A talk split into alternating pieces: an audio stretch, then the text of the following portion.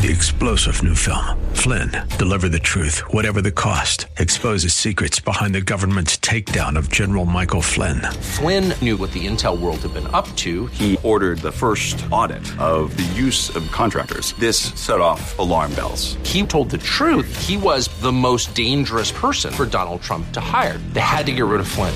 Flynn, deliver the truth, whatever the cost. Available now. Watch it today. Go to salemnow.com. Salemnow.com.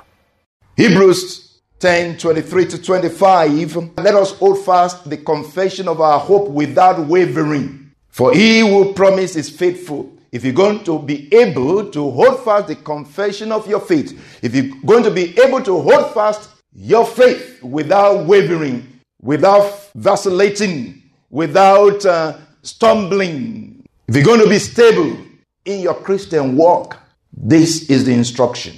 It says that you should gather together, fellowship with other Christians. So he says in verse 24, let us consider one another in order to stir up love and good works. Let's challenge each other in love and good works. How do we do that? When we gather together, not forsaking the assembling of ourselves together, as is the manner of some, but exhorting one another, even so much the more as we see the day approaching. Amen. Virtual church, virtual prayer meeting, virtual Bible study is not ideal.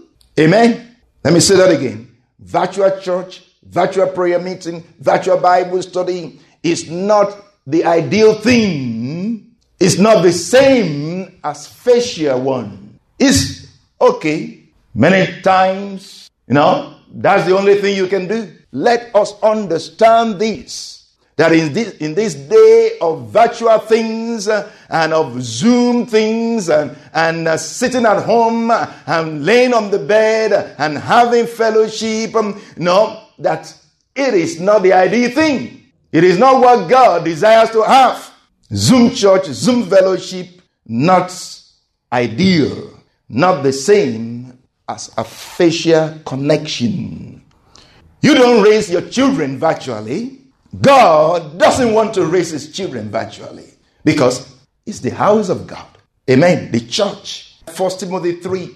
You see, you better know how you ought to conduct yourself in the house of God. The house of God. What do you have in the house? You have children. You have people in the house. God has people. He has his people, has his children. He raises his children. God doesn't want to raise his children virtually. He wants to raise his children close to him. The scripture says, How good and how pleasant it is. Psalm 133, verse 1, I believe. How good and how pleasant it is for brethren to dwell together in unity. It is like the precious ointment. Amen. He said, In that place, God commands blessing and life forevermore. God commands blessing, the blessing and life forevermore. It is like the precious ointment upon the head that runs down the beards of Aaron, even to the skirts of his garments. Meaning, in that place where brethren dwell together, there is an abundance of blessing that covers it, that covers you from head to toe. Amen. So, let's not be lazy, the scripture says. Let's be diligent. Let's not be lazy. You know, sitting at home taking it comfortable, so to say. You know, we do anything and everything that we want to do.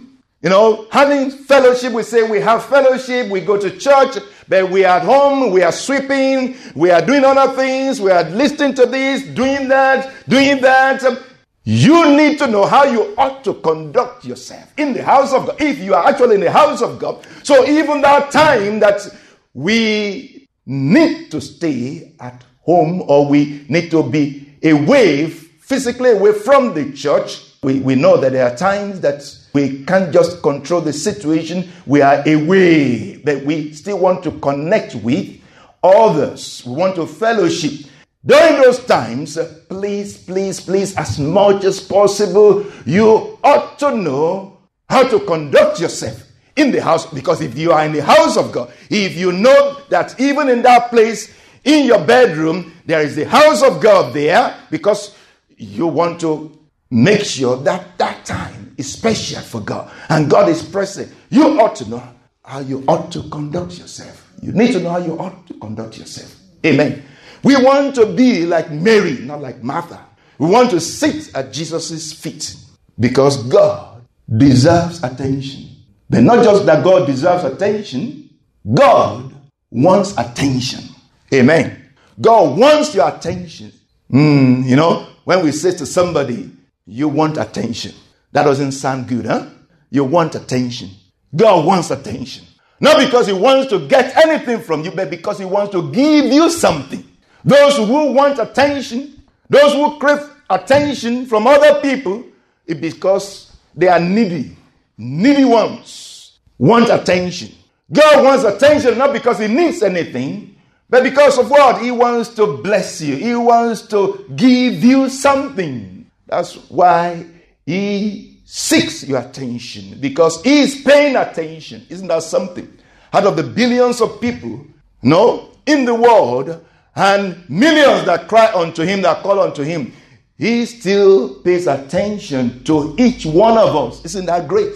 Amen. Let's not be busy about like Martha, trying to cook for Jesus, trying to do this, trying to do that. You are multitasking when you are having church and fellowship on Zoom. No, no, you want to concentrate on the Lord because He concentrates on you, He focuses on you, He is paying attention. Are you paying attention? The Lord wants us to go, to go, to go, to come. Blessed is He that comes in the name of the Lord. Amen. Hallelujah. God is a God without distance. Yes, we know that. Amen. God is a God that's, you know, it's not limited by distance. Yeah. Hmm? Hmm? We also remember the story of the woman with the issue of blood. A woman that has been bleeding for 12 years nonstop and who wanted to be healed, wanted to be healed by Jesus, and who came in the throng of people, who came in the midst of the multitude, pressed in to Jesus, and managed to just touch. He said, If I can just touch the hem of his garment, I shall be made whole. And he, she made sure, she made sure that she got close to Jesus enough to be able to just touch his garment. And she got healed. And Jesus said, Who touched me? Who touched me? Who touched me? And the people around him said, We are all around you. We are all touching you. Our bodies are touching you. What do you mean? Yes, it's not so much of being present because there are some people who are present right here, sitting right here in church, and they are not present. Are people who are close to Jesus who are not really close to Jesus. Proximity is great, but proximity without your heart is nothing. So there is the balance there. The basic thing is that we know how to conduct ourselves in the house of God at the altar. We know how to conduct ourselves because we don't just do things anyhow. When God is present, when the magistrate is present, when the judge is present, you don't just walk into the courthouse. You, you remove your hat. Amen. You don't talk if you are not asked to talk. You don't take pictures. You don't do things anyhow in the courthouse. So the house of God is also a courthouse. Amen. The judge of the living, the judge of the whole earth is there. So we don't behave ourselves anyhow. As much as possible, I want to encourage you that you don't fall into this, you know, lazy mentality, into this madness of sitting at home comfortably, not going, not coming, not going, not coming to church, not going, not coming to Bible study. Convenience is great, comfort is wonderful, but sacrifice is very rewarding. Amen. Let's sacrifice to the Lord, for the Lord, we will reap success in the name of Jesus. The Lord is speaking to us on the altar and the sacrifice of prayer, praise, and thanksgiving, basically the altar of prayer.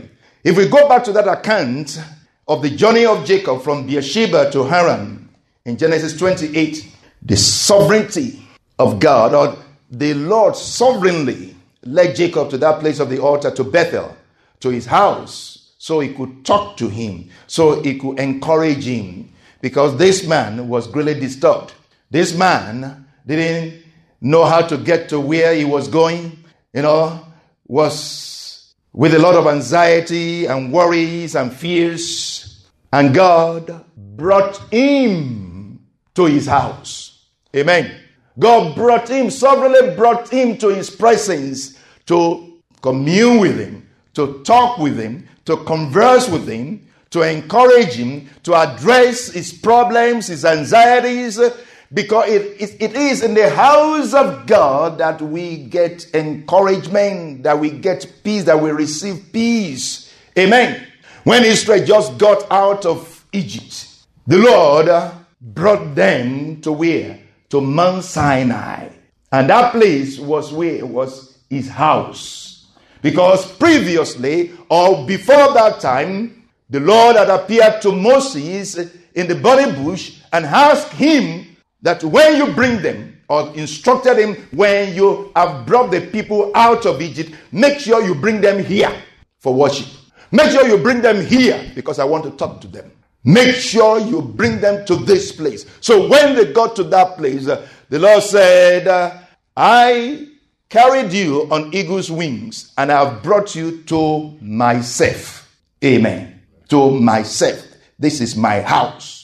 I brought you to myself. So the Lord brought Israel out of Egypt and brought them to himself so he could equip them, so he could you know, correct them, so he could instruct them before they continue on their way. They were passing through the wilderness, just as we pass through the wilderness of life. And God always will want us to come to his house, to be connected to his house, so that we can make it through the wilderness of life.